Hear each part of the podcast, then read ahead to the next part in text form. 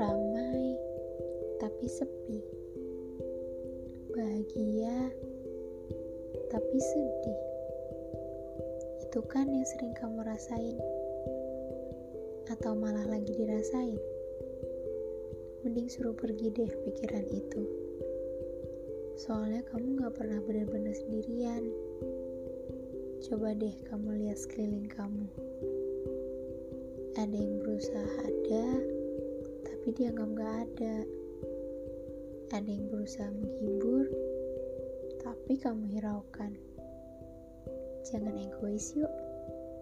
Rintakan selalu jadi teman bagi semua saat sepi.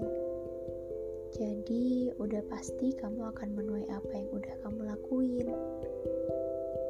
Jangan pernah hilang untuk dicari ya. Itu kebiasaan buruk.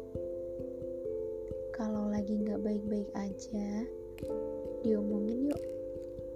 Biar sepi dan sendiri bukan jadi teman Rinta lagi. Mau sendiri tuh boleh mau tenang juga boleh tapi bukan menyendiri.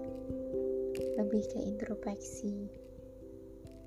Be happy ya aku di sini Thank you.